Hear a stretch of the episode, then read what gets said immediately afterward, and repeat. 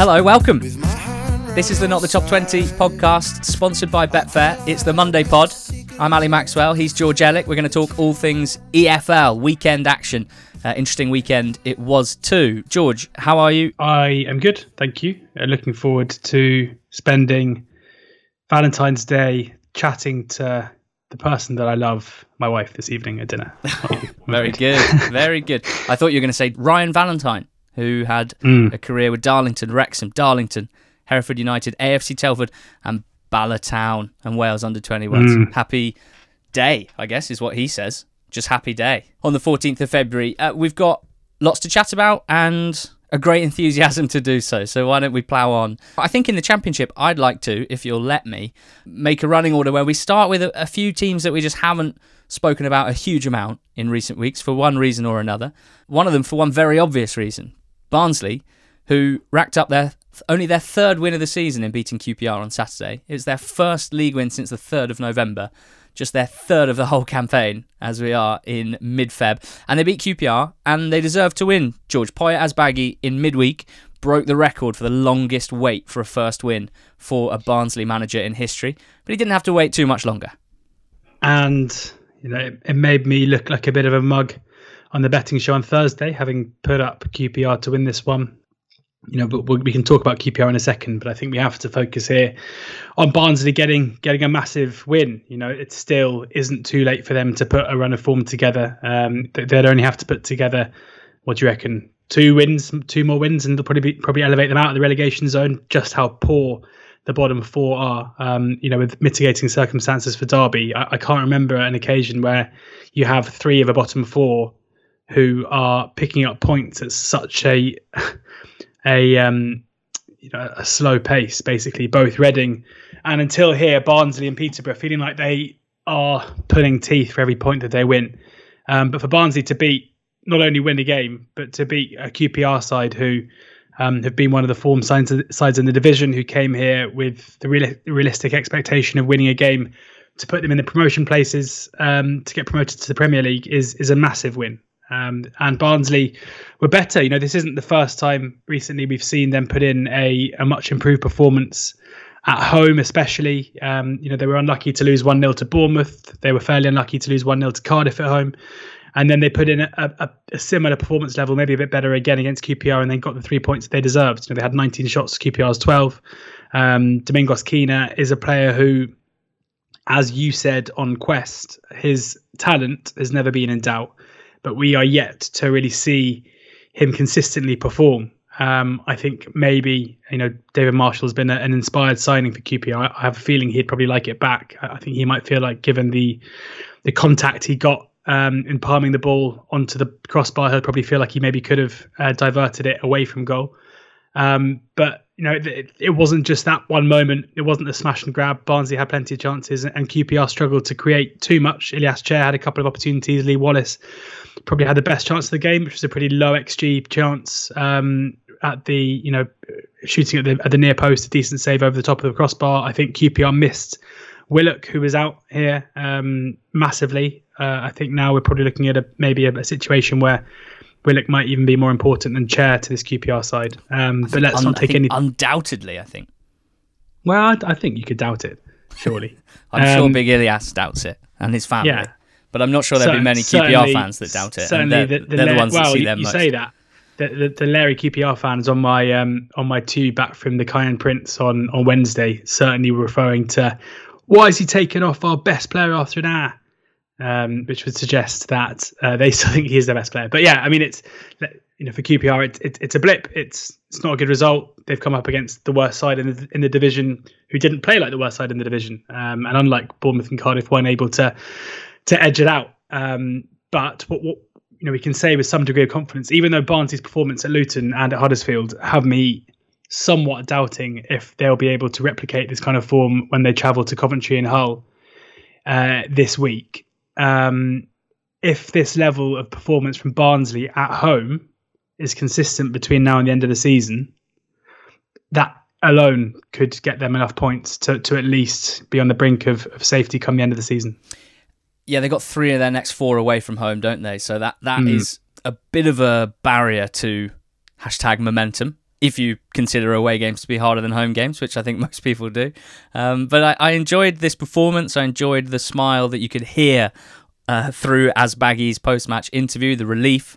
Um, but he spoke well, and yeah, it's hard not to be pleased for someone who's who's moved over to England, uh, who's clearly at a club where there's an existing toxicity of sorts, I guess, between the, the fans and the ownership.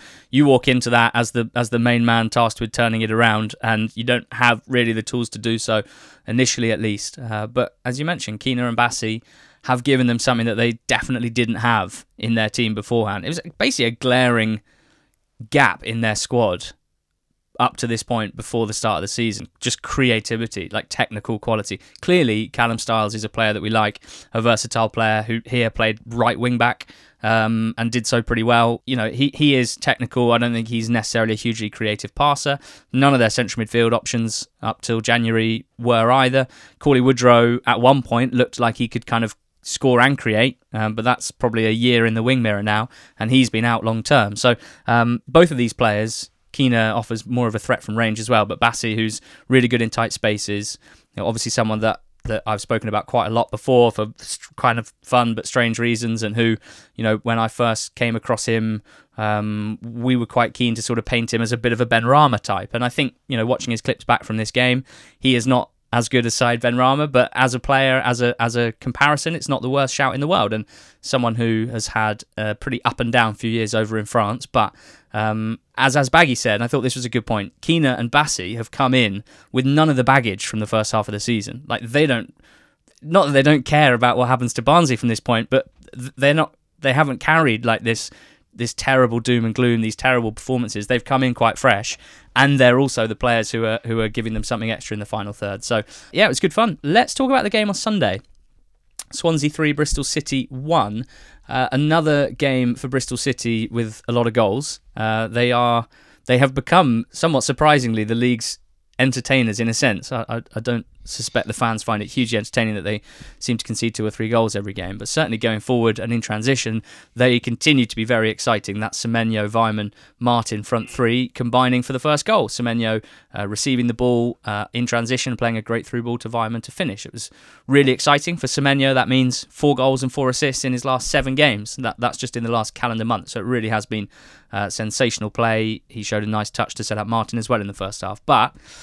This was about Swansea turning it around uh, after a chastening defeat against Stoke in midweek. Certainly had a few people questioning the process of Russ Martin, and he admitted that it had been a very tough week for him professionally and personally uh, after that. Not not an incredible performance here, for sure, but they did enough in coming from behind, in making the most of, of defensive lapses from Bristol City and, and kind of, um, yeah, cashing in on them. I think the player that I wanted to bring up is is Obafemi, who scored the first goal.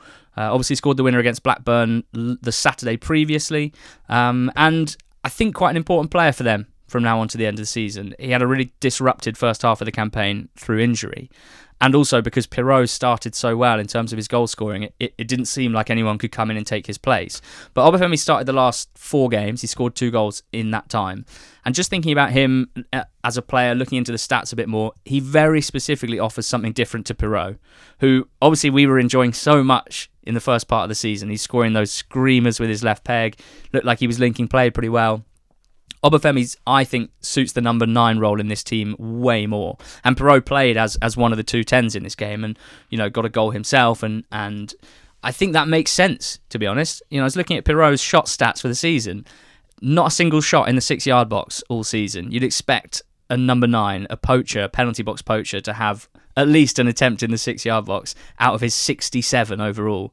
But 43% of them have come from outside the box this season. So you start to see a profile of a guy who is actually much happier outside the box having a go from range than he is breaking his neck to get into the six yard box. I think those stats are pretty unusual for a number nine. And I think Russ Martin's probably noticed that. Obafemi, on the other hand, only limited minutes, but he's had 21 shots this season and only three of 21 outside the box. He he's not someone who's going to shoot from range. That's not his strength. His strength is running in behind, penetration, trying to sniff uh, sniff chances in the box. So I think that's that's an interesting one to watch for Swans going forward. There'll be people listening who'll remember Piroe scoring goals in the first half of the season.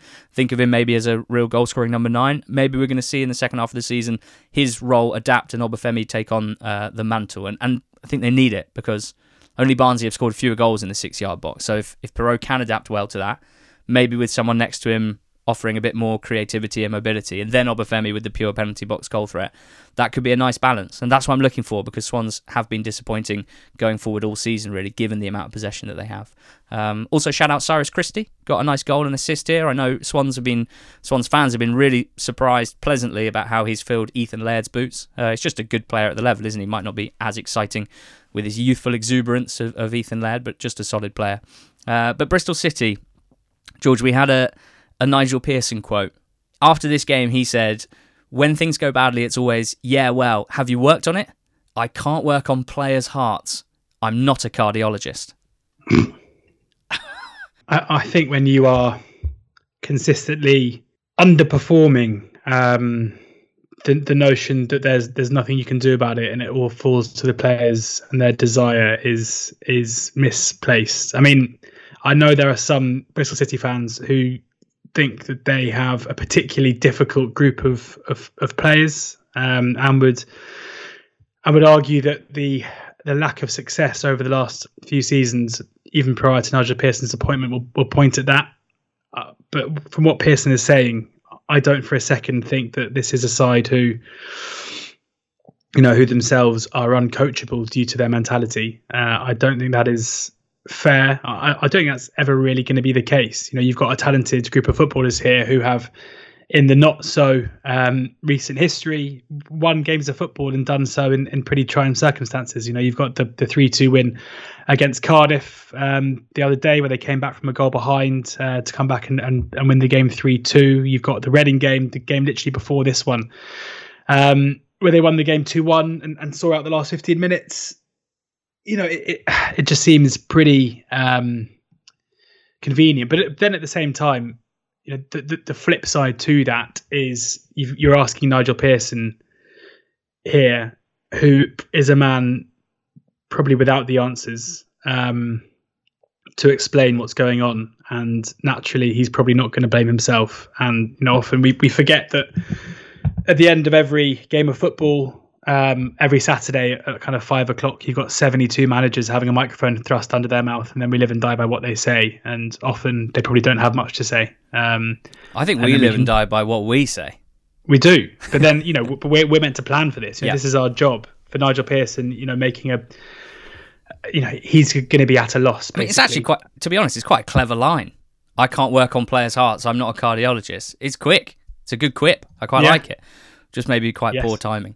I mean, their defending is absolutely chronic, and and kind of as you've alluded to, I was thinking ah, the question then is how do you apportion the blame there? You know, Pearson's quite keen to project it onto individual players. I think the suggestion is that Zak Vyner in particular is one that he's not particularly happy with. Um, but again, kind of what you've suggested, there are plenty of teams showing an ability to defend perfectly well in the championship with on paper, I would say, a similar quality of personnel in defensive areas, right? So, I mean, it's easy to do this and pick at uh, teams performing much better defensively, but would this same bunch of defenders be defending as poorly under Neil Critchley or Carlos Corberán, dare I say it, who I never thought was a brilliant defensive coach, but this season maybe there's suggestions or or some evidence that he is. Even Gary Rowett, Nathan Jones, these guys, they're all managing teams in the bottom in the mid table or the bottom half of the table, they're all getting way more out of their defensive structure. And I think we've probably covered enough football in the EFL to know that defensive records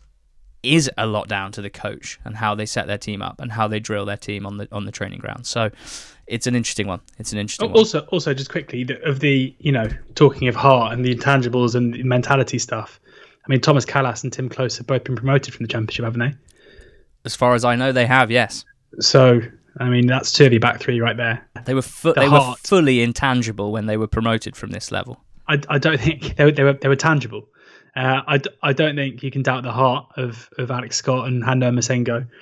Weimann and Martin both played in, in championship playoff campaigns. Uh, you know, it's there's enough experience in there. It's just uh, you know, let's not dwell on it because it's just something he said. But if this Bristol City side, um, they're not uncoachable. Let's be clear about that. Birmingham 3, Luton nil means that the two fixtures between these two sides this season have seen Birmingham win 8 0 on aggregate, 5 0 at Kenilworth Road, 3 0 here.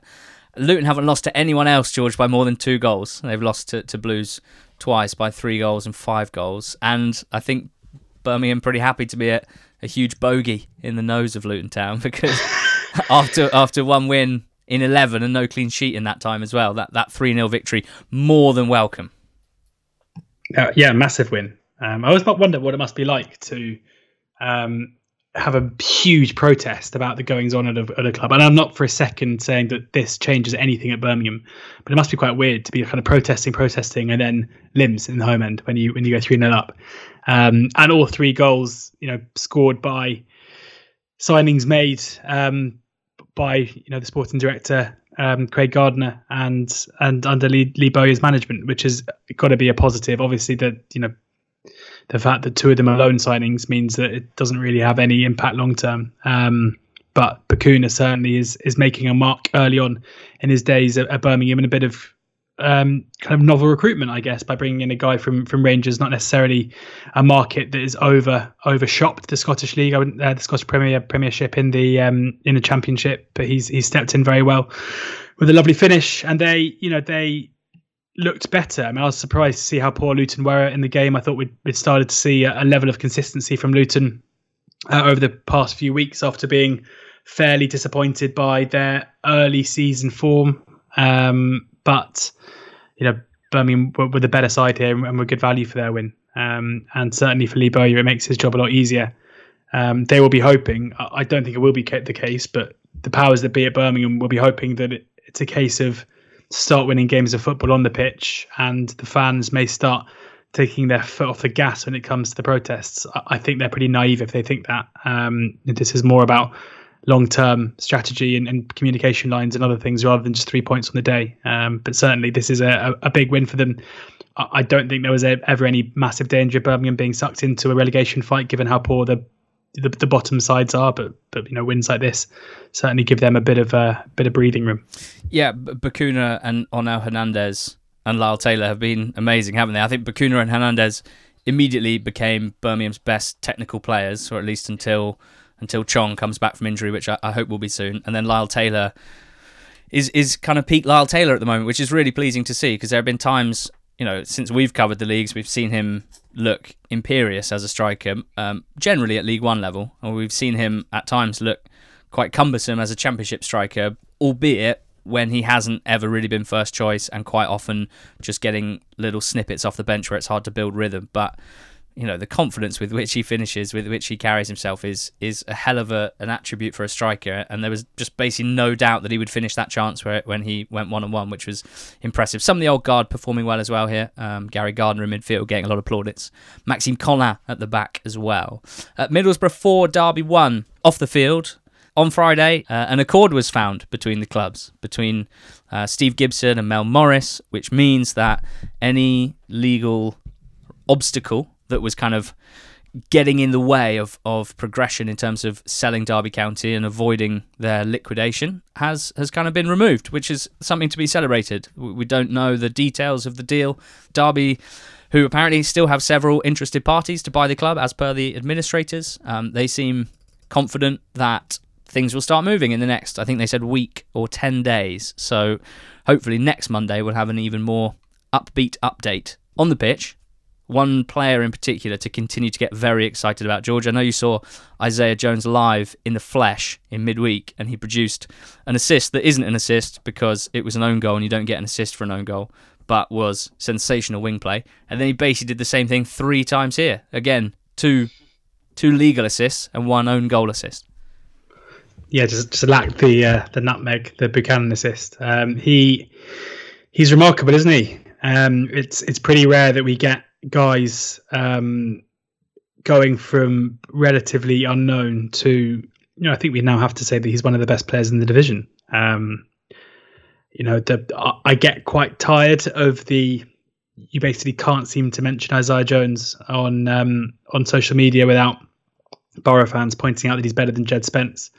Uh, which is a bit tiresome. They're both very good, I, and I can absolutely understand why Borough fans are keen to to point out that they're not missing um, their out on loan right back because they have a guy who, let's face it, is is consistently um, more of a threat to opposition sides than Spence is. He, you know, he creates more. He's involved in more in more goals themselves. As good as Spence has been, you cannot deny that Isaiah Jones um, looks at the moment to be probably the more rounded player and, and, the one who's impacting games more often. Because not only does he have, um, you know, they they both share a, a serious turn of pace, but it, it's Jones's ability to get to the byline and stand a player up and go past them, and then having the presence of mind to find it to find well either a teammate or an own goal um, that is incredibly valuable. Um, he is he, has got so many facets to his attacking ability, and unlike Spence, who we saw you know come into the first team at Middlesbrough about two and a half years ago, this is a guy who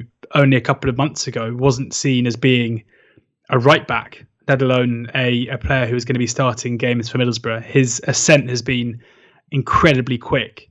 And that in itself, given that he came from non-league as well, um, from Tooting and Mitcham, if he continues at this kind of trajectory, we're talking about a guy who could be absolutely anything in a couple of years. Um, it's it's amazing to see what he's doing. He's clearly thriving under the creative freedom that is afforded to him by playing in a Chris Wilder side, and at the moment there, there there isn't really a more dangerous creative player, creative wide player in, in the whole league. Well, it's funny you say that because only Morgan Gibbs White in reduced minutes because he's had injuries and Chris Willock have a better expected assist per 90 number per uh, Opta analyst. So you're, you're pretty spot on, basically. Mm. Um, it's funny you mentioned the, the constant need to bring up Jed Spence uh, online when you mentioned Isaiah Jones, then just then spoke about Jed Spence quite a lot while talking about Isaiah Jones. So well, I, was, I, was, I was trying to. You can understand why the situation means it's it's hard to separate it. it. But what I also like is it's not that's not the only thing that might crop up if you mention Isaiah Jones on on Twitter. There's also uh, I think it's time that I bring up how much I hate the current uh, craze of anytime you mention any player. This is not Middlesbrough specific whatsoever, but it does happen with Jones anytime you mention any player. Shh. What? Who? Nah, nah, I think you got the wrong guy. Nah, I don't need to come. No, he's rubbish, mate. No, they, oh no, no, no, no, no, no. You're thinking of Lee Peltier. Yeah, that's who you should be. That's who you should be talking about on your podcast. Don't stop tweeting about it. But also tweet. Also, he's the best right wing back in the league. He's so much better than Jed Spence, and no one talks about it. But stop tweeting about it because what they wouldn't want, George, is for anyone who works in recruitment for another club to find out about him.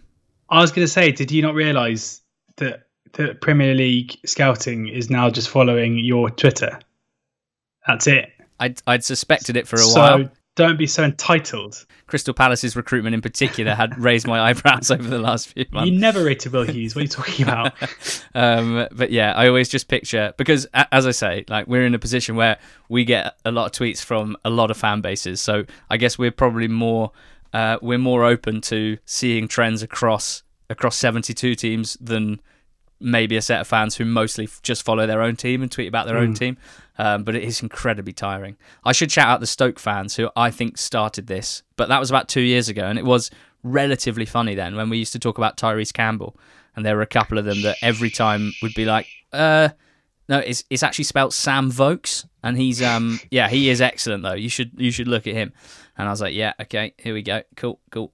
But yeah, I always just picture people type slapping away at their keyboard, just like really really excited to type this one out. Well, mate, now now when you mention Tyrese Campbell, it's Charlton fans who are going shh. There's an academy grad who's meant to be very good called Tyrese Campbell at Charlton. It's okay. Is there? It's okay. The look of confusion on your face there was was, was marvelous. I've always been more of a Daniel Kanu fan. If we're talking Charlton yeah, Academy graduate, well, he's serious. Yeah, but that he's like the one that everyone knows. Campbell's the actual talent. It's one of those. I think you're going to get a few follows for, from some Premier League recruitment analysts coming up because it sounds like you're the guy to follow. Um, uh, we should say strong win for, for Borough, strong performance. Derby struggling a bit away from home, basically can't score enough, and their their incredible defensive record at home does not exist to the same extent away from home. Uh, but Borough just pretty automatic at the moment, performance level wise. I think off the top of my head, I can only really think of the game against Blackburn where they were really under par. And that's pretty exciting because the sample size is growing, um, and and the performances remain the same. Wilder, in, I think, in quite classic fashion, has basically his his nine now from goalkeeper up to the top of the pitch, a very settled nine players um, who are massively in rhythm. And then you know he's flipping his strikers. He's got four or five. He's quite sweet. He always mentions Josh Coburn as being there another striker option they have, but I don't really get the feeling he has much interest in Doesn't actually him. using him. Um, because of course he yeah. brought in Balogun and Connolly uh, in January, and and you know they both came in this week despite I think the strikers playing quite well at Loftus Road, Watmore and Sporar, and they Balogun and Connolly had their best performances so far probably. So um, so far so Chris Wilder. Um, I I honestly think he's one of the best managers in the country, one of the best English managers yeah. in the world, and I and and he manages a team in the championship. And when a, a team in the championship has one of the best managers in the country, in the world, dare I say it, I think they're going to do quite well. So it's pretty exciting stuff. Um, I mean, I thought I was the Chris Wilder lover, but you've just said there that Chris Wilder's one of the best managers in the world, which I'm excited about. That's great. Yeah, uh, and I'm I'm pretty confident in that assertion based on basically every bit of evidence I have over the last consistent overperformance. Yeah. But yet, some people will point to three months last season and be like, "Can't we chew?" Yeah. Well, we're going to talk about some more managers later on in this podcast, and I, I got some thoughts on similar themes in terms of uh, just zooming in on a couple of months of someone's career and deciding it makes them bad. Um, Blackpool one, Bournemouth two. George, from from the lows of defeat to Boreham Wood to back to back wins, I feel like last Monday we were a bit a bit curious as to where you know Bournemouth's performance level and and where it would sort of shake out and where it would take them. All of a sudden, B2B wins and, and a five point cushion back to third. Uh, the caveat being that Blackburn played tonight against West Brom. Yeah, it's a big week for Bournemouth. I think Scott Parker's one of the best managers in the world. And no, I'm joking. Uh, I think, um, yeah, it's a big week for them because off the back of the Bournemouth um, result and, and, the way the table looked after that. Um, clearly the, the home game against Birmingham um, is a game that I've expected to win, but that's not always the easiest when you're under a bit of pressure. But they've they've kind of rallied and performed really well um, off the back of that. You know, the, the game against Blackpool was never going to be particularly um, comfortable. The way that Blackpool play, uh, it's never going to be easy for any side. Um, Neil Critchley deserves immense credit for that. Um, in Josh Bowler, Blackpool have got one of the inform attacking players in the in the league as well, and he showed his class again with the first goal. Uh, but Bournemouth found a way to win, and you know we've spoken a lot about um, their transfer dealings in January. Uh, maybe less positive about it than well about what it means and about the the the strategy itself rather than the players themselves. Uh, but two players here who performed incredibly well were Todd Cantwell, who was very very lively in midfield, and uh, Siriki Dembele, who who got the the dream debut goal in the 95th minute to win the game. Um, which was good to see. Uh, Travers, who I, I, mean, I mentioned that I felt sorry for Travers that he was going to be replaced by Woodman. He made some crucial saves in the game uh, and, and looks to have held on to that that jersey for the time being, uh, especially with um, Woodman putting in a pretty ropey performance against Boreham Wood. Um, if he continues this way, I, I don't think Woodman's going to get much of a look in. So all in all, you know, a, a it was never going to be cozy. It was never going to be comfortable. They got the win in dramatic fashion on a day where QPR went to a team in Barnsley they'd expect to beat and, and got beaten themselves. And West, sorry, and um, Blackburn have it all to do tonight. Really, um, they they go to uh, a Hawthorns. It's going to be a very different place to go with Steve Bruce's first game. I think, given the unpopularity of um, Valérien Ismaël, we can be pretty sure that Bruce is going to get an overwhelmingly positive welcome uh, as they try. You know, the fans will be keen to try and do whatever they can to galvanise their season up against a side who Baggies fans will consider as being rivals for, for promotion. Um, so. Uh, Bournemouth look to be massively in the box seat now. Um, it feels like there are very few teams. I mean, it, it basically feels like there, there, are no teams in my book who can catch Bournemouth unless Bournemouth turn into a mid-table team between now and the end of the season. I, I must admit to have had to have uh, having had a moment of em- of some emotion after considering Dembele and him scoring the winning goal here for a team that's in the automatic promotion place in the Championship because uh, it, basically since we've been doing the pod, he sort of popped up on our radar. I think it was 2017. Um, he he'd been at the Nike Academy. Uh, he didn't have a, a, professional club, and then Grimsby took him in. I've never been quite sure of of the circumstances of that, whether it was just a trial and they, they saw something they liked, but uh, almost immediately he was kind of on our radar as someone who had clearly very rare skill on the ball um, and didn't always find it easy in League Two. It wasn't like he absolutely tore it up and and you know um, filled up the stats in terms of goals and assists and stuff.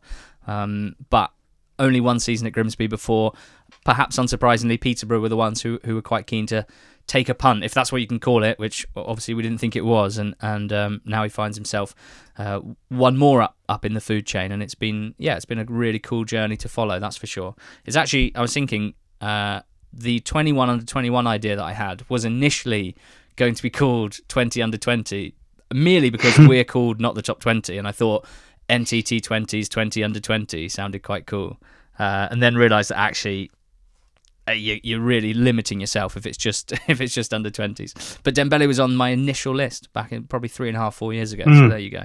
Um, and I just want to say that well, I just want to praise Neil Critchley again. I know we do it a lot.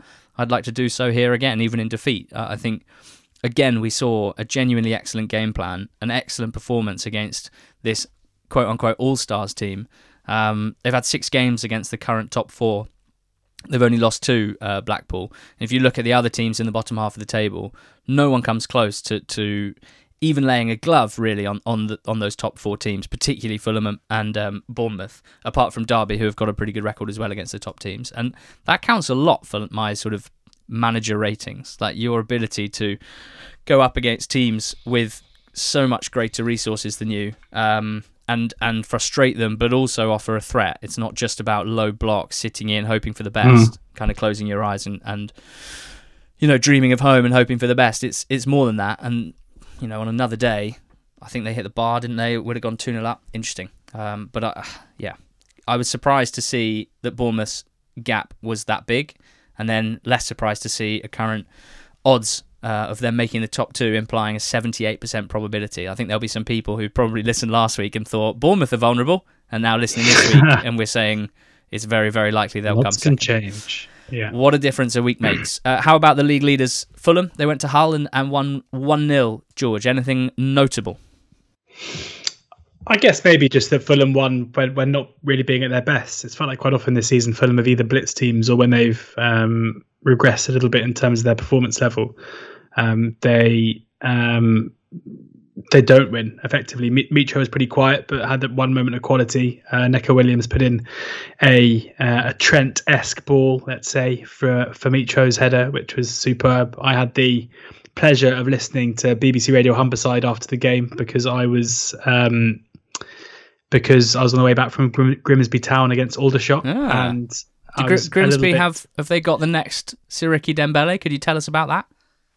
Um, they have a player in John McAtee who is pretty lively. Um, kind of has a bit of the Dion Charleses about him um, in terms of being very direct, running around a lot, and having a bit of quality as well. And then a player called Arjan uh, Raikhy, who is on loan from um, Aston Villa, who is a tall, rangy centre midfielder who looks pretty good at getting the ball back when they lose it and has a, some pretty tidy passing as well. He controlled the game in midfield, so there'd be the two I'd take out of it.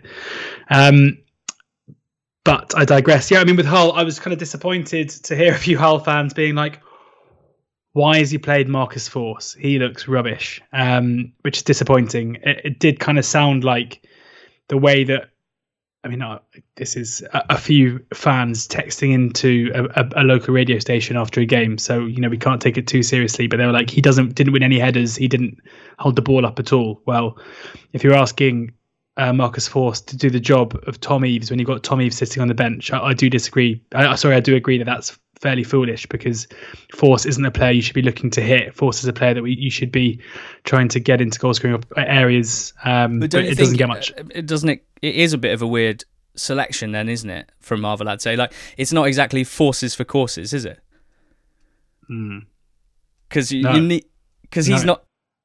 But then I hope that Arveladze. I mean, what's Hull's next game? Um, Did he have a lot of shotter, Marcus?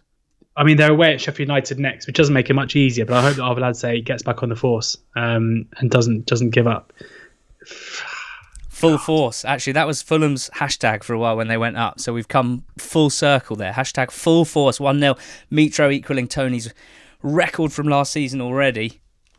And uh, pretty sensationally as well. Like, how does he head it so much better than everyone else? He's just good at it's just good at heading, mate. Why? Yeah, but that's what I'm saying. How can he be? How can he be so far better at heading than anyone else? Like, how can his headers from really like it was a great cross. Don't get me wrong, but the point of impact there, that is I mean, if you if you took the most advanced XG model that knows everything there is to know about heading, that is an incredibly low probability chance. He's like yeah. it's kind of behind him. It's kind of it's got a bit of pace on it, but it's it's not it's not probably onto the best part of his head technically, and he just guides it in off the post, full stretch dive mm. from the keeper, nowhere near it. It's unbelievable, and I think it's nine headers he scored this season, and that oh, it's unbelievable. Uh, Reading two, Coventry three. Coventry getting something they hadn't got recently, which was a win without deserving it. Probably the reverse of what they've had recently, where they haven't been winning, and some people think that they did deserve it based on their performances. Uh, Sideways Sammy, who's the, the Cov City guru on Twitter, said they just looked very tired and never really in control. And they did have a cup game against Saints the weekend before and then a game in midweek as well. So a bit of fatigue probably uh, not too surprising, but they got the job done particularly through set pieces, and then Ian Maatsen with the winning goal. Now, Maatsen, obviously a Chelsea loanee. It's funny to hear you mention Aston Villa there with a loanee at Grimsby because it feels like they are now the team, basically. Them and Brighton are, have almost become the sort of EFL and National League loan farmers, uh, maybe a bit more so. I mean, Chelsea's still very much on the radar there, but those guys kind of copying, imitating, dare I say it, and doing it pretty well. And some of Villa's loanees, Archer, Davis, many more, Finn Azaz as well.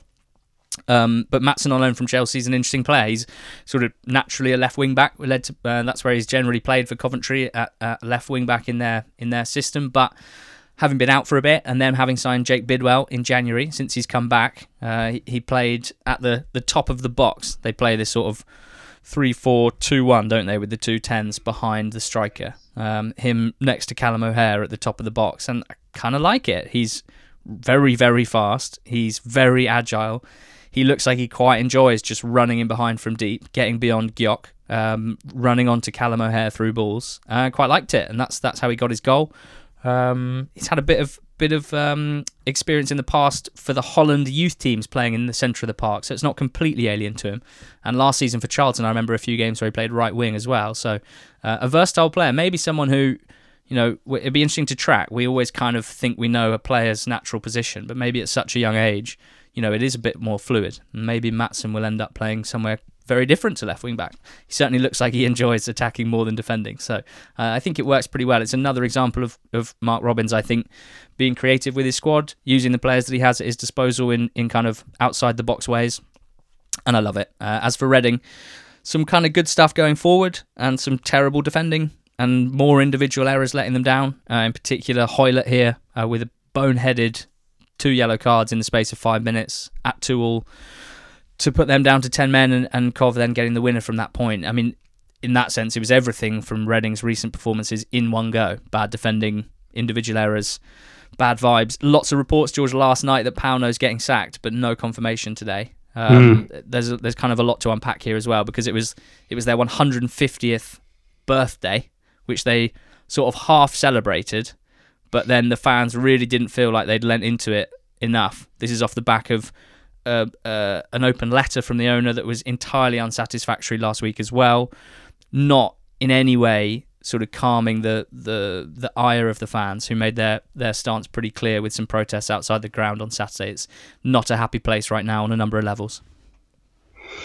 No, it's not, um, and they have you know the biggest, probably Reading's biggest game since the playoff final they lost against Huddersfield uh, coming up midweek this week because they play against the side in Peterborough who are um, the most likely team, if any, uh, to overtake them into the the, the final um, you know spot in safety in, in the table. And it, I don't know, it feels to me like given Paunovic's unpopularity within the fan base maybe making a change ahead of such a, a, crucial fixture would be a way to try and arrest the slide. Um, but instead, you're going in with the same group of players and the same manager who have lost the last what is it eight games in a row in all competitions, uh, including a defeat against a non-league club in the FA Cup, um, conceding just basically almost countless goals. You know, the goals conceded in the last seven league games are 7-2, 2-4, 4-2-3. I mean, it's it's just totally abject. Um, I mean, they come up against a side in Peterborough who who are, who are similarly poor, but even though there is a a big group of posh fans who, who want to see the back of Darren Ferguson. Um, I don't think the the strength of feeling against either the ownership or the or the manager is as strong as at Reading. Um, yeah, I mean it's it's been pretty clear, I think, from where we've been sitting that um, Reading could do better uh, than Paunovic for a long while now. The longer this goes on, the harder the harder it's going to be to recruit anyone. And, and given their recent appointments, um, looking back at Bowen appointing himself uh, a couple of years ago, it's it's hard to really make a case for them going out and getting the right man in. So it's it's pretty desperate. It's a mess, and Reading owners will be hoping that they strike lucky in midweek up against a side who are similarly poor. Millwall beat Cardiff 2 1. Uh, the first half here was very, very poor. Um, I think Burke had a, a, sort of half chance. He just about got to a ball through before the keeper, but not not enough to really have any sort of angle or any space to get it past the keeper. Other than that, there was next to nothing. And I'm not sure, to be honest, if it wasn't for Murray Wallace's set piece goal to put Millwall one up, whether we would have seen a goal in this game. I think Millwall Cardiff, it's it's two teams whose strengths and weaknesses and game plans and and and styles when you mix them into a, the cauldron of a match uh, they don't mix very well. It's not a tasty potion uh, in terms of sort of open entertaining games. But thankfully the goal sort of opened things up a little bit. Cardiff had to had to come out a bit more and, and it was Millwall who made the most of that. Uh, their subs Saville and Bennett combining to put them 2-0 up before Cardiff pull one back right at the end. Pleasing for Millwall to get a goal from open play because they've scored the third fewest in the league. Um, terrible defending from Cardiff for that goal, though. So, again, it's definitely something Millwall need to continue to work on. Uh, the jury is massively still out on them as an attacking threat, and, and if they can't improve on that front, and I think maybe they can. It, Jed Wallace back from injury now, and, and speculation behind him for another few months at least, should improve that. Um, but yeah, I mean, from a Cardiff point of view, three wins in a row to get 12 points clear of the zone uh, before this game. So I'm, I'm not really too down on them despite defeat here, but I'm certainly not getting carried away, shall we say, about Millwall's win either. Uh, they've got QPR at home midweek and then Blackburn away. So maybe next Monday, if we talk about Millwall again, if they've picked up, you know, if they've beaten even one of those teams, I'll be pretty impressed, uh, particularly if they can do so while causing some problems from open play. There, I've laid down the gauntlet. Um, and why don't you take us home with Peterborough nil, Preston one, and another Aston Villa lone E catching the eye? Yeah, Cameron Archer again. Another brilliant finish. He looks like such a, an impressive uh, bit of business from from Ryan Lowe. Um, Peterborough had probably the better chances of the game. Can we say possibly? Like there was definitely much more in Peterborough's performance to be optimistic about than we've seen um, for a long time. Um, just having a look at the the XG now, uh, which came in at 1.7, 0.48. So, you know, we can definitely put this down as a moment of quality from a quality player winning the game for Preston when actually the balance of play probably was in favour of the home side. Um, which, you know, coming into this this massive midweek game that I just spoke about, um, it feels like both Posh and, and Reading have been beaten despite putting in a better home performance last time. Uh, I'd probably have more faith in Peterborough being able to replicate that um, or in midweek rather than um, rather than Reading. Although I guess you can also argue that Reading certainly have a an advantage in terms of the quality of player they've got. You know, the likes of Hoilett and, and Joao and other players that, that they can. Um, you know, Swift. I mean, all these guys are, are, basically better than anything Posh have got. So um, I'm sure Peterborough are pretty pretty happy that they're going to be coming up up, against Pauno in midweek. But here they'll feel frustrated that they weren't able to get the the three points. But for Preston, um, you know, there's some talk amongst their fans of, of possibly mustering their way into the playoff picture. I, I you know, don't think it's going to happen personally. Um, I think they will. Um, you know, it's been a, a, brilliant run, and it's great to see Ryan Lowe doing so well. He's he's spoken himself in the press talking about how, for the way that he wants to play, uh, you know, he likes to play with with attacking wing backs, as we saw at Argyle, um, the players that he has at his disposal at, at um, Preston, in you know he's had to move Potts out there, Earl or Cunningham on the left hand side. It's not really conducive to the way that he wants to play, and he doesn't really feel like he'll get Preston playing at the level that he wants until he gets in those attacking minded natural wing backs. Um, and as I say, that you know this was a win, but it wasn't necessarily the most convincing. Um, but they do have Reading at home next, uh, which is winnable, but then difficult games against Forest. Uh, Coventry, Bournemouth, I think is probably where those ambitious playoff hopes and dreams may um, may start to, to fade away. Forest two, Stoke nil uh, included I mean, possibly, definitely one of my top 10 favourite moments of the season, um, uh, if not my top five. I'm thinking off the top of my head of that uh, of that really wet goal that Plymouth scored as, as being kind of hard to beat. And I'm sure there's been a couple of others. But Bryce Samba's, or Brice Samba's dismissal, genuinely one of the funniest things I think I've ever seen live. Like, you watch so much on a Saturday at Quest, you've got all the championship games going on live. I've normally got about four, five, six League One, League Two feeds as well coming in. So, I mean, it's an absolute feast of football, a kaleidoscope of football. It's great fun. It's terrible for someone like me who's got, you know, uh, real concentration span issues and no, nothing diagnosed, I should say, but um, but strongly hinted at by by my friends and family. And um, but it does mean that sometimes you see, like I I saw Samba catch the ball and then I looked to another screen because generally you're like, okay, keeper's got it in his hands. I'll go see where the goal mouth action is elsewhere. And then about ten, literally like 10 seconds later, someone was like, Stoker got a penalty. And I was like, mm, don't think so. I've just seen Brice pluck one out of the sky. I think, if anything, Forest will be on the counter now. And then I looked up and off he, off he popped. And then the replay, I've, I honestly don't think I've ever laughed that hard. I know that Forest fans would be a bit annoyed because why should I be laughing at their goalkeeper getting sent off? But come on. Absolute peak Samba. Uh, and I guess if you celebrate all the other stuff he's done up to this point, uh, and fair play to you, I would too if I was a Forest fan. If you celebrate all the uh, housery uh, that he has performed over the last few years, then you probably, you know, you, you probably can't complain too much. Um, but but good to see Yates score the equaliser right at the end there, having been left out. I think it's the first time that he's been available this season and he's been left out. Uh, and I was not- I noticed before the game I was going through some team news and I was thinking that looks a bit harsh. And then you dig into it a bit deeper, you realised Cooper's Forest team now have 12 starters basically, um, and that means there's always someone that has to be rotated out. And he is taking a kind of horses for courses approach. In midweek, they were away at Blackburn. He went a bit more defensive. Uh, Zinc was was left out. It was just Johnson and Davis uh, up front. But we know that, that Cooper wants to play three up front where possible in this system, particularly at home. So someone had to come out of that midfield, uh, and it was Yates, but he, he came on and made the difference anyway. Stoke played their part in what was an excellent game. Really enjoyable. And it means, George, we got 10 points between Stoke uh, in I think 12th or 13th, and the team in third that's currently Blackburn. So we got a pretty fascinating, yeah, 13th Stoke, 43 points. Third, Rovers, 53 points. Uh, 11 teams in that gang, 10 points between them. All of them with strengths and weaknesses and good narratives as well. But only four playoff spots up for grabs, and maybe an automatic spot, but we think maybe not.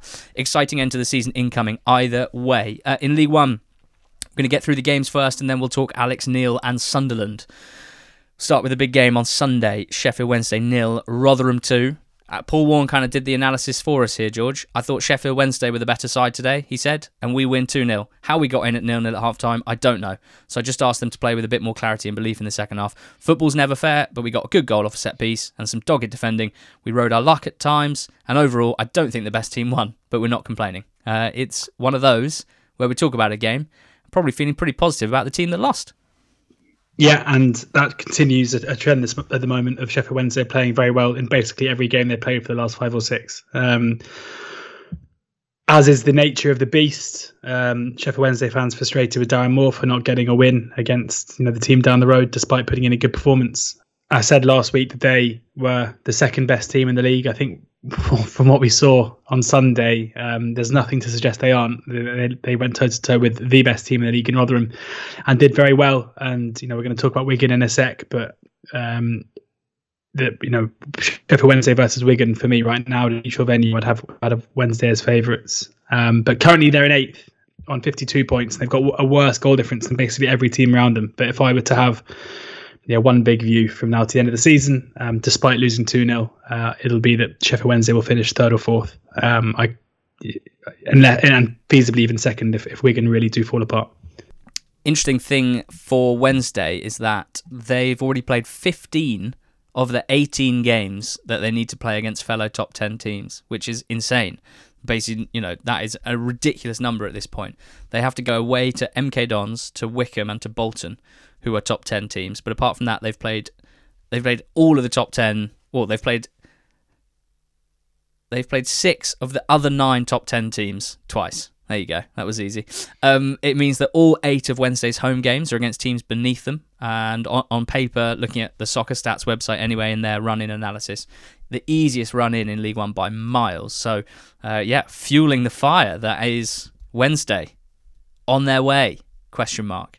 Uh, but they didn't win because Rotherham won, and Rotherham are on a simply sensational uh, run of form, which has seen them open up quite the gap uh, above Wigan. Nine points it is, uh, albeit Wigan have those three games in hand. Rotherham's goal difference plus 16 uh, goals superior to, to Wigan, so you'd say that acts as a, a point of sorts.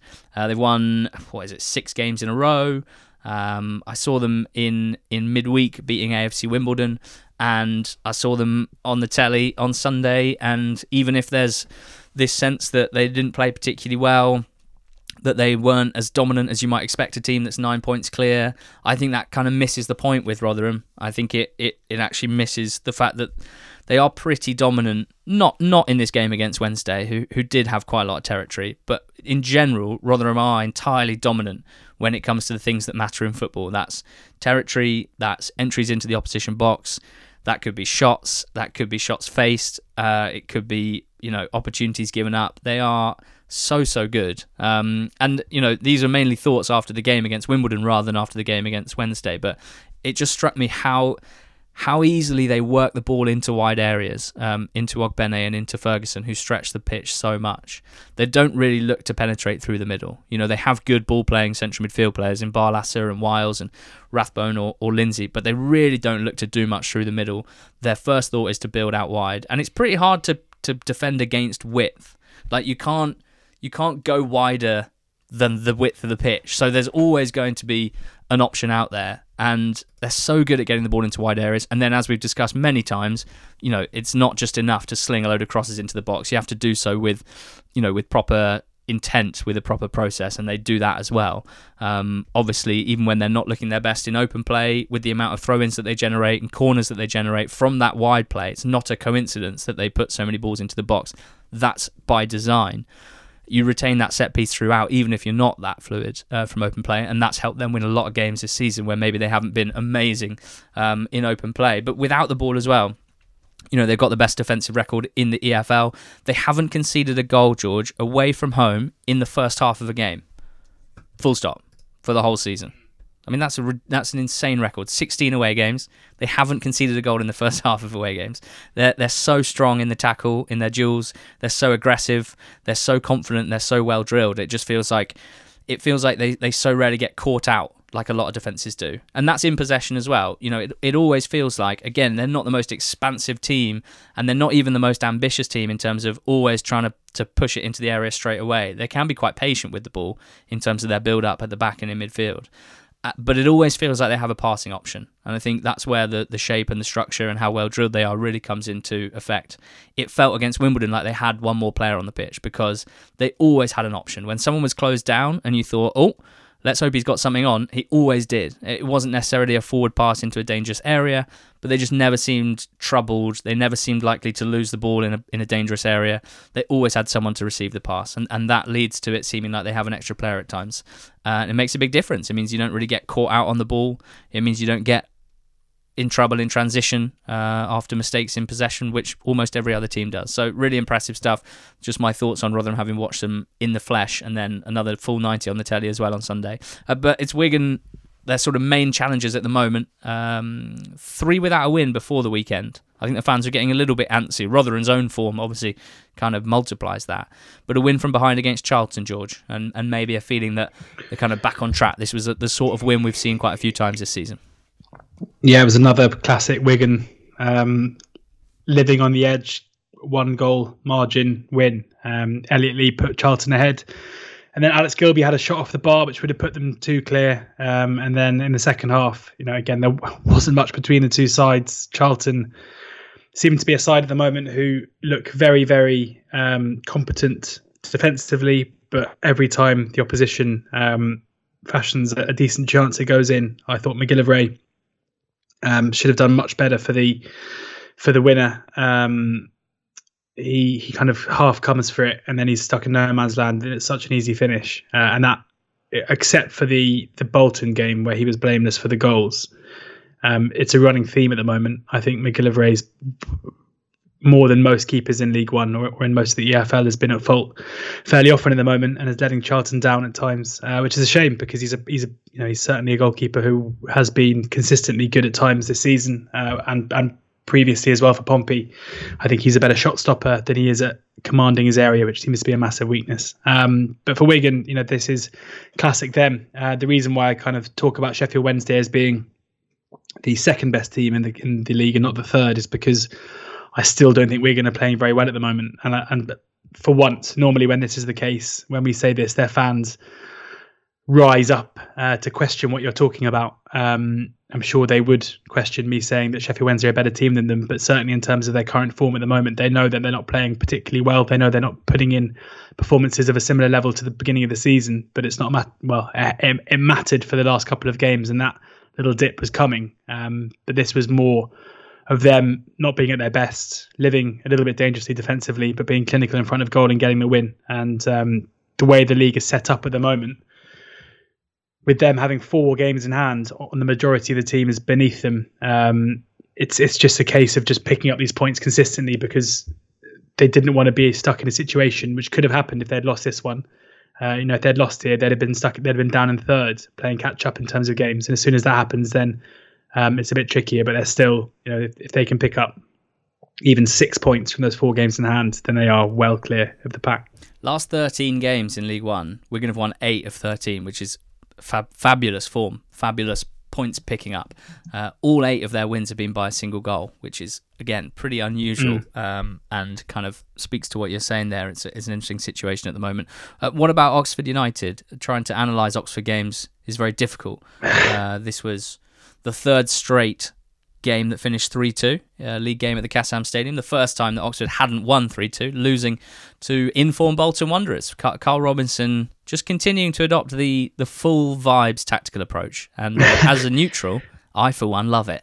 Well, definitely in the first half. It felt like the second half um, fizzled a bit as a game. You know, the first half was very end to end, four goals scored, two unbelievably good strikes from Billy Bodin. Uh, one, one a, a, set piece, a free kick. The other one, uh, an open play. Um, I think the first one may have been wind assisted with that um, prevailing wind through the defence end. Um, but and the, in the uh, and for Bolton, I thought Marlon Fossey's goal was pure quality, the touch and the finish, uh, an assist for him on the day. And it, and it felt like this was a game where it was going to unravel into into mayhem. Uh, Oxford fans don't like it very much when you say this, but I thought Jack Stevens should have done better with the first again. Um, he is a goalkeeper with a big reputation.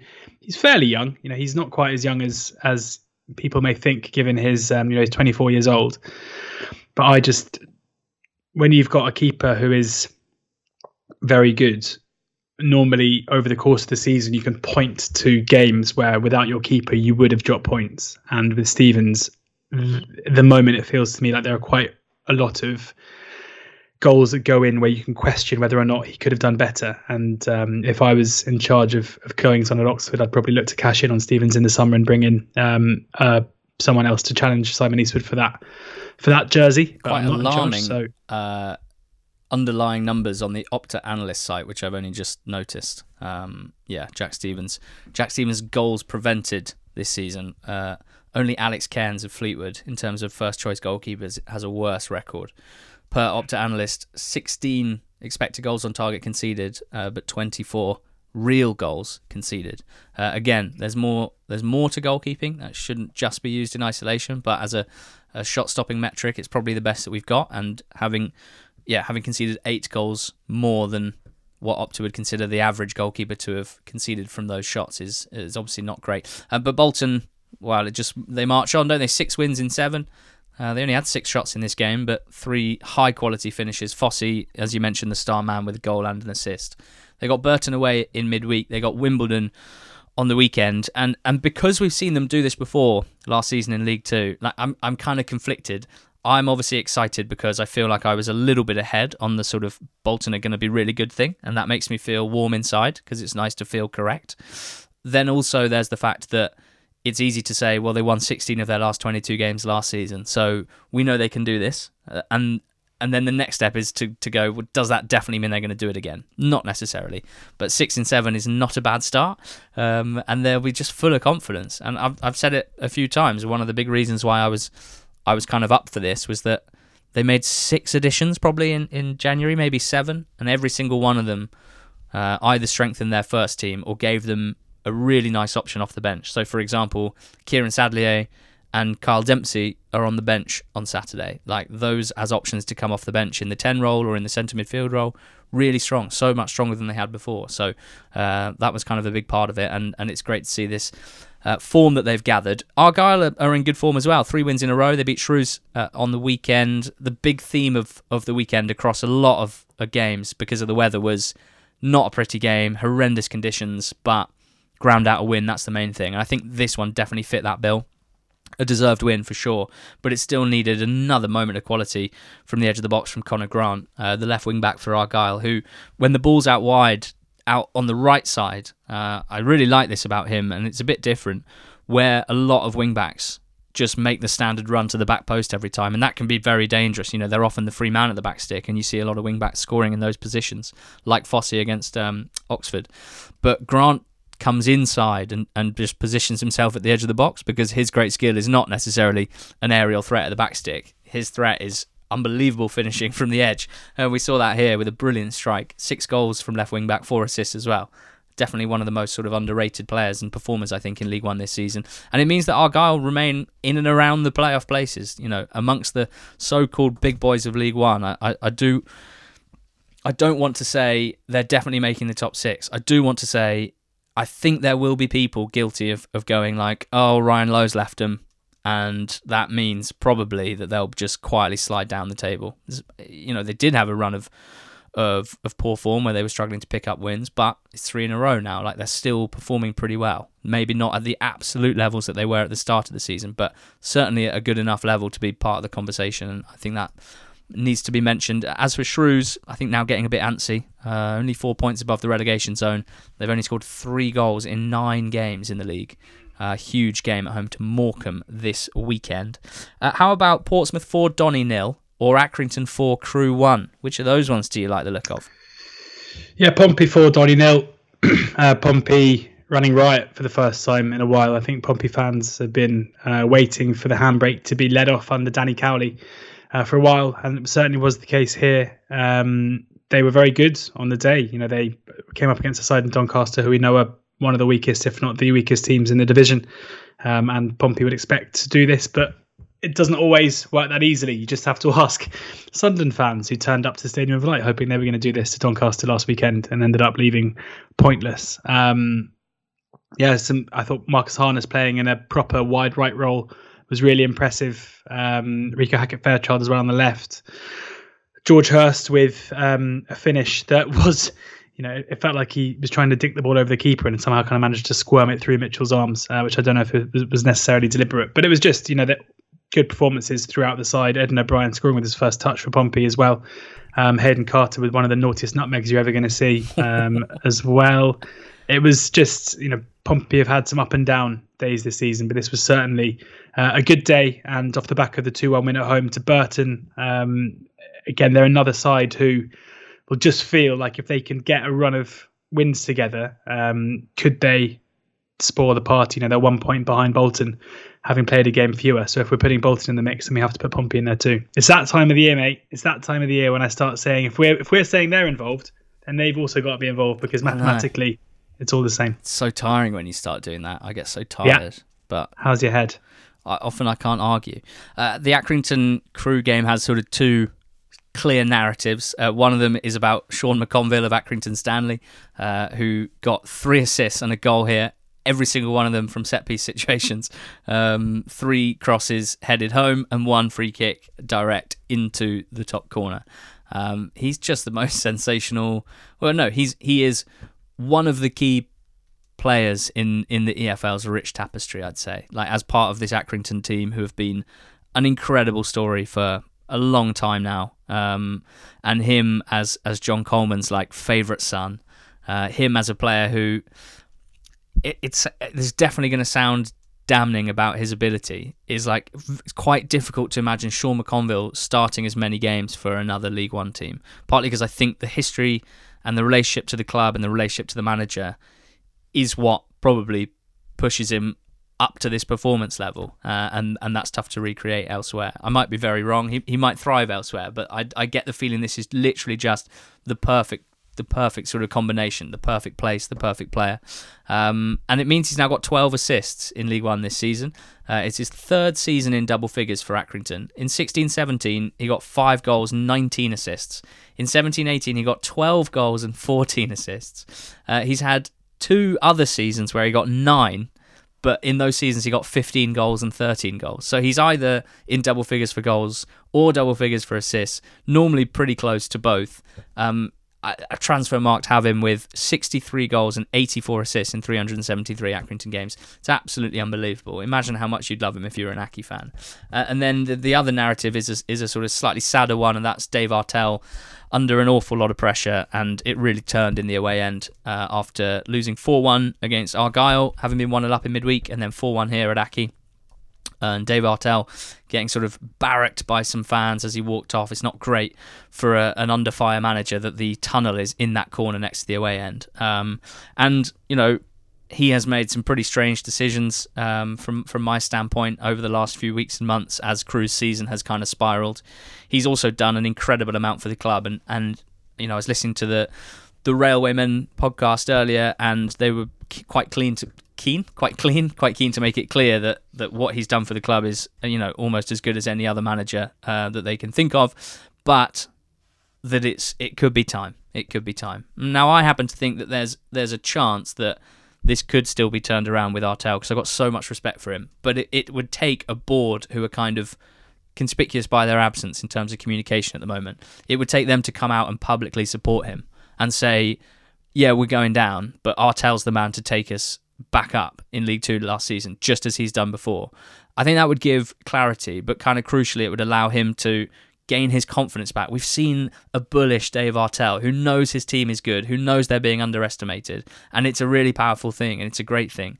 That would give him some confidence and that authority because at the moment it's just a slow, sad death. And I think, you know, they've they've still got 16 games to go. So if they don't sort something out, it's going to get even worse over the next few weeks, and it's it's very tough for him. Um, recruitment has certainly not been good enough, but I think we would always point to the fact that losing the likes of Perry Ng, Harry Pickering, Owen Dale, Ryan Wintle, and Charlie Kirk in the space of 18 months is is always going to be just desperately difficult. Uh, so yeah, that's that's a take on a difficult situation. Lastly, Cheltenham 2, Fleetwood nil. Uh, Cheltenham hadn't won for 11 before this week, uh, but seven of them have been draws. I think that the sense was they weren't playing quite as badly as that run suggested. Two wins out of two, beating Sunderland, beating Fleetwood very comfortably it was absolutely a Mike Duff Cheltenham 2 0 home win uh, that we've seen a lot over the last three years. Very pleasing. And Alfie May, four goals in three games. Him and Kion Etete on loan from Spurs, a real handful up front at the moment. Uh, lastly, in League One, George, we've got to talk about Alex Neil being appointed at Sunderland. Uh, last week, we talked about Roy Keane being heavily rumoured, uh, but that fell through. And then there's a lot of dismay about how long this search was taking. Eventually, Neil appointed on Friday night, took the team at Wimbledon on Saturday. Uh, it was a one-all draw. What do you make of Alex Neil's appointment at Sunderland? I'm I'm all for it, if I'm honest. Um, you know that we can't sit here and say whether or not Roy Keane would have been a good or bad appointment.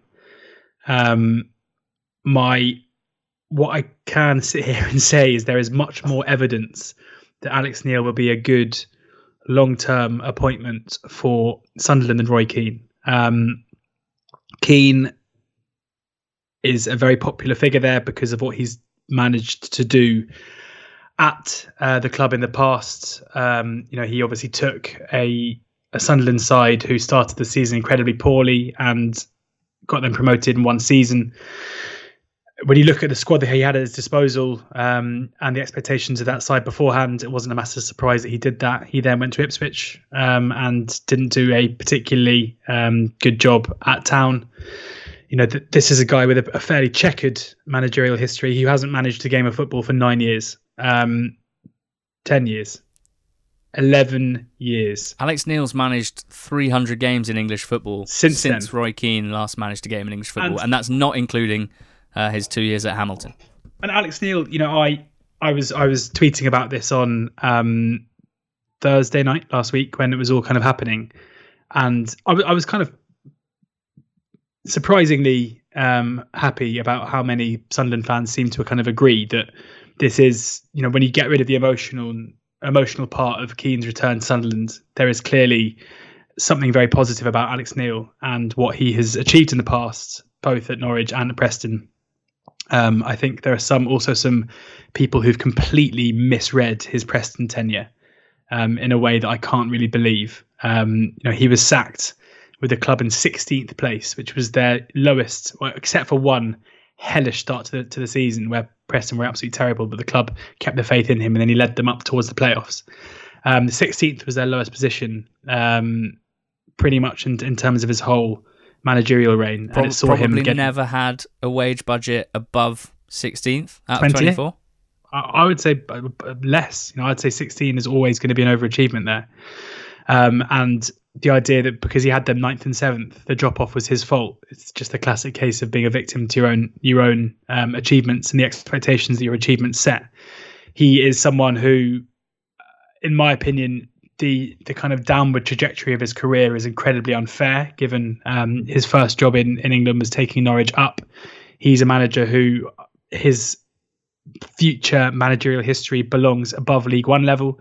And that's what you want. As I said a couple of weeks ago, you want to hire a manager who can take you, who can take your club up with them as they rise as they rise the ranks. And it might not be this season, um, given the top two look, looks like it's gone. But Neil is someone who has a track record of getting teams punching above their weight. And if Sunderland punch above their weight in League One, then they're getting promoted because there's nowhere really for them to go. Um, the absolute snobbery and the ignorance of the small minority of people who seem to think that Neil was beneath them is just totally symptomatic of the kind of attitude that has meant that Sunderland have been down in this division for the last four years. Um, going and hiring a guy who's done what he's done and saying he's not good enough for Sunderland. Um, some of them taking umbrage with the fact that both you and I have used the word coup to describe it. Of course, it's a coup because as big as Sunderland are, and of course, it's it's an unbelievable job for a manager to take on in Neil's position, given the potential that's there in the fan base and the strength of feeling, all the rest of it.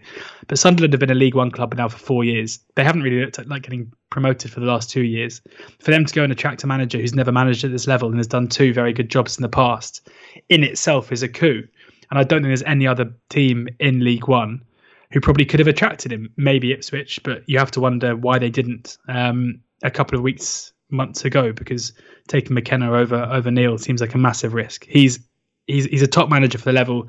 I think culturally, it's a much better fit than Lee Johnson was. I think Lee Johnson coming in, just certain ways that he carries himself, um, the fact that he you know is from the south in itself, rather than Alex Neil, who is someone who doesn't take any prisoners at all in the way that he speaks. He's you know he he earns I think respect much quicker maybe than Johnson does uh, himself. I think it's a great appointment and you know if things don't improve over the coming couple of weeks, I hope it's not Neil who uh, is who has the finger pointed at him because there are quite clearly some some bigger problems at the club that have, have led to the club being where they are now.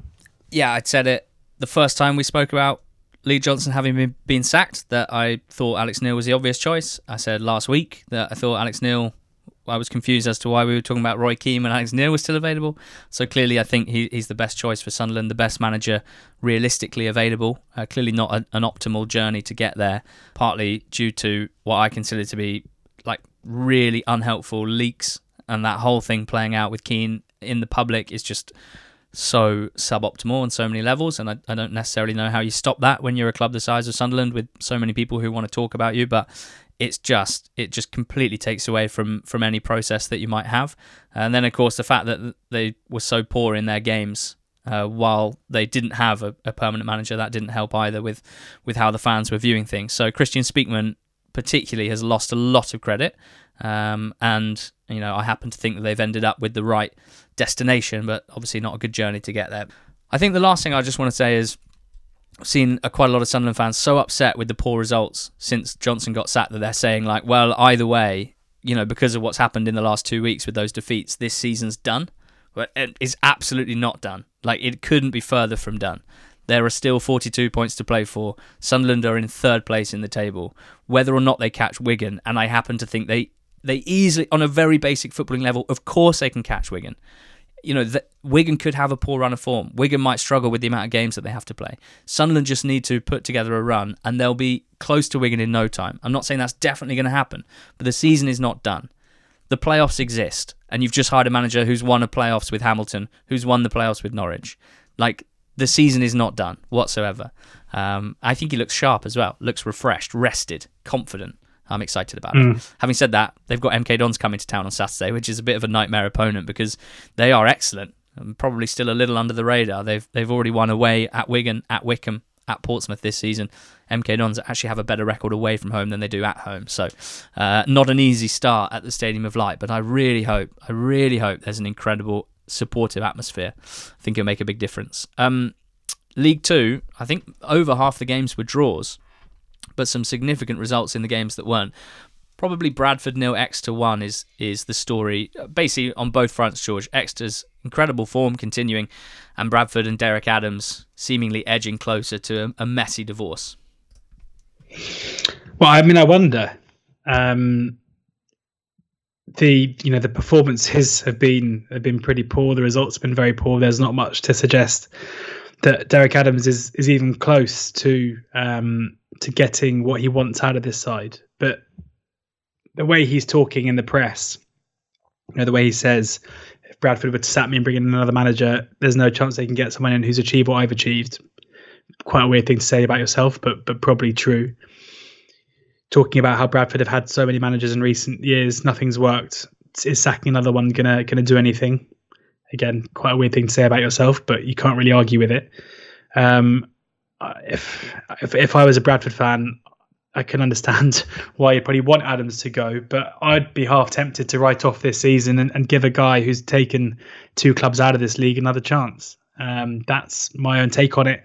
He is a pretty abrasive character. I, I don't think he cares at all what fans think of him, which isn't really a trait you're going to look for as a fan of a football team, um, and that comes across in his interviews. But you know they come up against an Exeter side here who who were good on the day, who were a pretty good value for their win, um, who look themselves like they might be able to break into the top six, uh, and you know for in terms of quality, there probably wasn't a great deal between the two, but but in the end, uh, Exeter get the result that they that they deserved. Um, but the, what's going to happen in, in, the next couple of weeks at, Bradford is is definitely interesting because it kind of similar to what I was saying about Sunderland. The the issues at Bradford are not um, down to Derek Adams. Yes, he may be playing a part in them, and whether or not he's the person who can. You know, there are managers out there who can manage football teams well, even in um, difficult circumstances off the pitch. Look at what Wayne Rooney's doing this season. Whether he's that man, I don't know. Um, but if I, I'd be pretty careful what you wish for as a Bradford fan because is there a chance that sacking a guy with with his um, his track history? You know, we, we've seen it happen before where teams in League Two have done this, and then pretty pretty quickly um, they're looking over their shoulder rather than upwards. Um, so, yeah, difficult times for, for the Bantams. Tough to come up against an Exeter team in some nick at the moment. Um, you know, Matt Jay was rested for this one, had to come on actually after 17 minutes, so it wasn't much of a rest. But uh, Matt Taylor sort of switching things up. Everything Matt Taylor's doing at the moment's working. Uh, you know, with with Nombe having been injured, he got in Zanzala. Zanzala started well, then Zanzala got injured. There was still a few days left of the window. They managed to get Phillips in, who'd previously been on loan at uh, at Walsall, on loan from Huddersfield. Phillips gets his first goal here in winning this game. Really nice, kind of brave attacking play to nip in when the goalkeeper was rushing out, and then composed finish to to slot it home.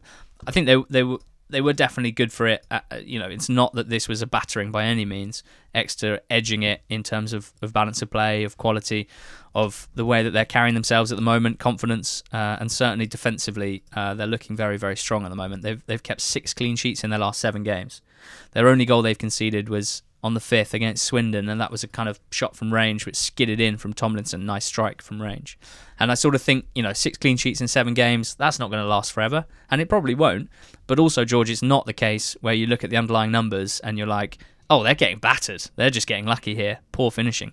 Not at all. They're looking at Wyscout in this time where they've kept six clean sheets. No team has generated more than 0.65 xg in a single game against them. So, I mean, it's working, that's for sure. A lot of credits going to, to um, the defence, particularly Stubbs and the youngster Cheick Diabate, 20 year old academy graduate who's come in uh, for this run, basically, and been sensational. Scored a couple of goals as well. Um, they've been excellent. I dare say there's probably a lot of credit that needs to go to the midfield as well, uh, to Archie Collins, to Timothy Dieng, uh, to Kite as well, who started this game but came off injured. So uh, it's just all working really well. It's reflecting very well on Matt Taylor at the moment. Uh, they're a bit streaky, Exeter, aren't they? Because they, you know, they've already rattled off a club record unbeaten run at, uh, in uh, September, October, November this season. Then they didn't win for six in the league. Um, but now they look very, very strong. And with Nombe back from injury, coming off the bench in the last few games, um, it's a, it's a good time to be a Grecian. They were the only team in the top seven to win as well, so uh, very significant, valuable points. Swindon took three off Scunthorpe, scoring three goals at the county ground. Um, mentioned on the betting show they'd won only three games out of 14 at home, so it's significant just to to to tick that number up a bit. It's not good enough when you're not winning in front of your fans. Um, they've not had it easy with injury, Swindon, and there's there's been a, a few references, which I think are fair references, uh, to the fact that them basically putting this team together by hook or by crook the week before the season started meant they they basically didn't have a preseason. Their preseason was the start of the league season, and I think you know I'm no sports scientist, but I think in terms of you know muscles and injuries and conditioning and whatnot, that's probably suboptimal. So maybe some of these injuries are, are a part of that. But we did see Josh Davison get his first goals for the club. He's kind of filling the Tyreece Simpson shoes after his recall to Ipswich. Uh, Louis Barry started his first game off the left, looked very lively. Iandolo was man of the match with a great assist for McKirdy, who, I mean, I would I would have taken his temperature midweek to check for illness because he didn't have a single shot against Tranmere in that 3 0 defeat after having 8 3 5 7 4 6 7 3 didn't even pull the trigger at all against Tranmere. Then had four shots here and scored. Kind of somewhat surprising. Three Swindon players had more shots than him as well. Tomlinson Tomlinson had five, Davison had five, Barry had five. And it sounds like a battering. Shots, shots, shots, shots, shots. Yeah, but, but Keith, Jojo, eh? Keith Hill was really positive after this. Like, really well, positive. Wallacott made a lot of saves. Wallacott made a lot of saves. Scunthorpe were good for a 3 0 defeat in a weird way. Um, and Keith Hill, I was surprised. I sort of expected to hear someone downbeat, someone accepting their predicament, um, being cut adrift at the bottom of League Two. Far from it. Keith Hill's still fighting, and he, he kind of G'd me up, to be honest. So I'm not I'm not getting too negative about Scunthorpe after this performance, despite the 3 0 scoreline. I might be getting negative about Leyton Orient, George. Uh, they lost 2 0 at home to Salford.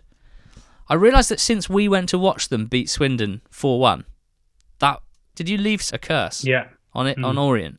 Because we were we were like, wow, these guys are good. Smith and Drinan yeah. are good, aren't they? Good wing backs, good solid defensive unit, good side. Since then, two points in nine games and only two goals scored.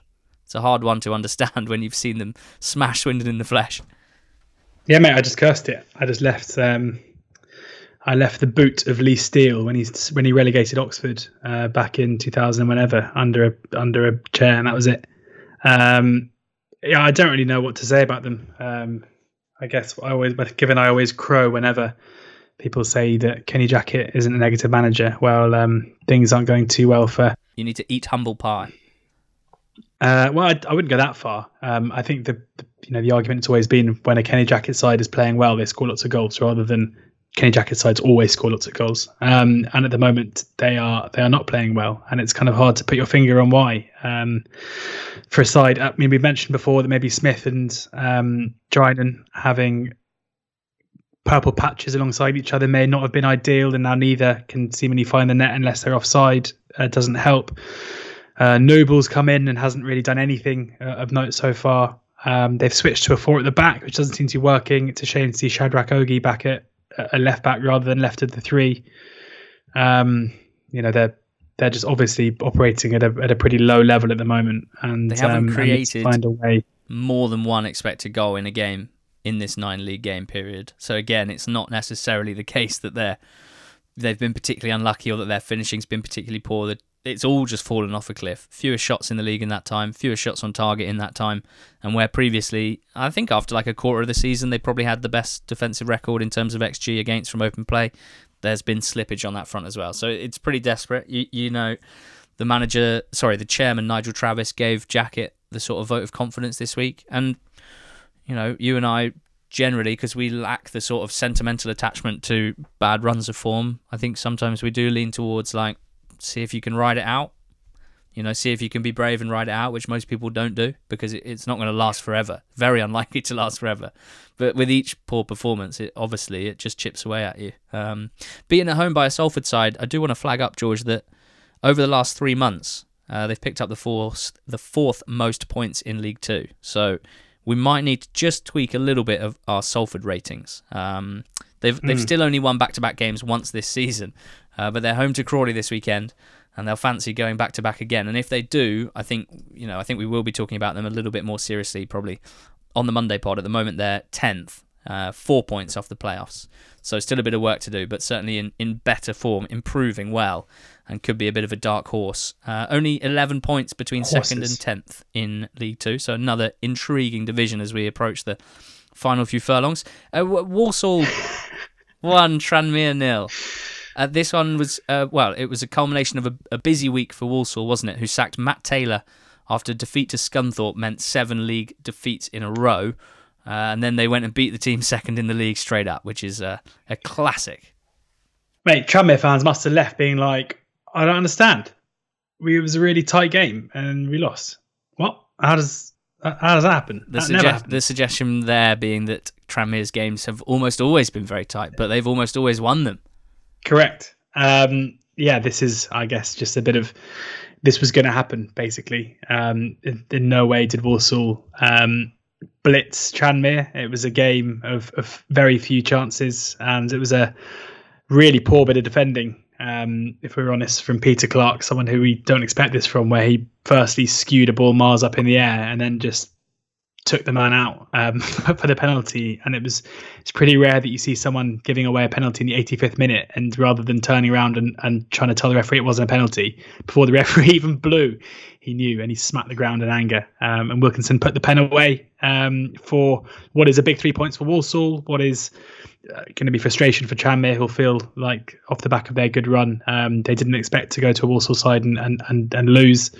Um, this is the classic case of not a new manager bounce, but just Walsall being on the receiving end of some sweet, sweet variance if mm. something goes mm. their way. Uh, and Tranmere, I'm sure, will bounce back from this. Um, as we've kind of said, Tranmere and Ma- Mansfield are both due um, a, a, pretty poor run, and this might be the start of Tranmere dropping a few points. Interesting to see where Walsall go next. It, it's the it's a club that have maybe in a slightly less dramatic way as as others, such as Southend, dare I say it, uh, or maybe even Scunthorpe, have really declined pretty consistently uh, in footballing terms over the last few years. I know that, and I do mention it quite a lot because it, it saddens me. I know that the the match day experience now at the Bescot is so poor as to basically be non-existent. Fans just avoid getting there until three o'clock, and they just go in, watch the watch the game, and go home. It's just there's, there's a real malaise around the place, and I think generally the the feeling was it's it was still fair to sack Matt Taylor after seven defeats in a row, losing to Scunthorpe. You know, that the idea of dropping out of the Football League altogether is something that, that generally sparks uh, chairman into to pulling triggers. But, you know, the, the, the question for me is always, okay, well, what's the plan now? Because they, they've got a director of football in Jamie Fullerton. They said all the nice things that you say in the summer when appointing a director of football and appointing a, a rookie manager um, with, with coaching uh, experience at an elite academy. Um, they made what looked to be some interesting recruitment, which doesn't look so good now, and, and that's always quite a hard one to measure uh, until you're a few years out. I dare say some of the players they recruited might end up having good, better careers elsewhere. It, it's it's always kind of a hard one to measure. But you know, my main feeling is you need to decide whether you're going to, to stick with your bravery or whether you're just going to throw the baby out with the bathwater because you've got your director of football in you gave it the big guns about, you know, a young coach being supported with good recruitment, developing a style of play. The, the style of play never really developed. Now, that's a bit of a chicken and the egg thing. Like, when you're not winning games, styles of play, it's not great conditions to raise a young style of play, is it? It's tough conditions. So the rea- the reality has kicked in. They've sacked that manager. So what's next now? Are you now scared of young managers? You know, are you in this search for another manager crossing off anyone that doesn't have experience? Uh, of managing an EFL club, even though every manager is different, every rookie manager is different. Does that mean you're turning towards more of an old school type, someone that hashtag knows the division with a different style of play? someone who might not be keen on on an overarching recruitment strategy looking at the long term with a director of football in which case where does that leave your director of football it's these are the decisions that owners have to make and i think since the sort of director of football craze and you know, clearly we do believe that if you get a structure right, it's worth having people on on that sort of level helping a manager, helping the football side of it, uh, the football operations side of a club. But we see it across League One and League Two. There are clubs that have directors of football that I'm not sure really know why they have them. Um, and I always see mm. the, the Walsall owner doing these nice videos. He explains his decisions to fans. He fronts up. It's a tough thing to do. I really appreciate it. I applaud him for his communication. But unfortunately, either he or the people he's employing you know, or the overriding strategy for running the club doesn't yet have the club moving in the right direction, even if it always sounds quite nice and sensible. That it, it's just not having any impact. So, uh, interesting one to watch at Walsall. Last but not least, I did not see Hartlepool beating Crawley, did I, George? Because I picked Crawley to win on the betting show. Hartlepool's uh, away record was well, no wins in seven since Challinor left. Uh, in fact, since Challinor left, they'd had the worst record in League Two in that time. So I, I was projecting them as one of the worst teams in League Two. But they went to Yems's men. They picked up a 1 0 win. And Yems, as you can imagine, was not very happy. no. Red card for Yemsy, wasn't it? It was, mate. Um, it was. Do we know how many he's had? I'd like to know. Omar Bogle fouled in front of the dugout, given some verbals from Yemsy and Lee Bradbury as assistant. 20 seconds later, scores with a lovely finish. You know, I've never been Omar Bogle's biggest fan. Um, but I think scoring goals in League Two is probably where he where he should be playing his football, and it looks like he's going to do that a fair bit. And he runs over um, to Yems and Bradbury to celebrate in front of them, uh, and they have immediately walked back into their dugout, backs turned, and Yemsy jumps on on the gaffer uh, to celebrate. Uh, yeah, a good a good moment. Um, as I say, Bogle with with the one moment of quality in what was a pretty poor game. Crawley for so long, so good at home under John Yems, seemed to have done a complete reverse where they just cannot perform at home and are, are very good on the road. Um, they are still the team that baffle me more than any other in the EFL. Crawley, I no, I, I, I don't understand their style of play, why they win or lose games, why they're good or bad at home, what the kind of philosophy is. Just that sometimes um, Nichols and Nadesan can be really good. That's about that's about it. And and they've got a decent keeper. what I kind of enjoyed hearing was that Graeme Lee, the Hartlepool manager, who'd have every right to be delighted, was not happy at all with the performance. Made it very clear in his in his post match, which I thought was quite mm. lively. Um, just didn't think his team played very well. So Crawley really must have played poorly. Um, and yet you've got one Bogle story. I've got another Bogle story. Um, the day before the game, they trained in in Derby. You know, break up the journey from Hartlepool to Crawley. Yeah, nice, lovely. And uh, the players, I believe, all had driven there in their own cars from wherever they live trained in Derby, and then the plan was to meet in a nearby service station where the players would leave their cars, get in the bus, and go down to Crawley for the night before the game. Omar Bogle either hadn't received or hadn't listened to that particular missive and drove back north to Hartlepool in his car. And then they were like, Omar, where, where are you, mate? We're, we're waiting for you on the bus. He's like, oh, I was just driving back. I thought we were going back to Hartlepool tonight.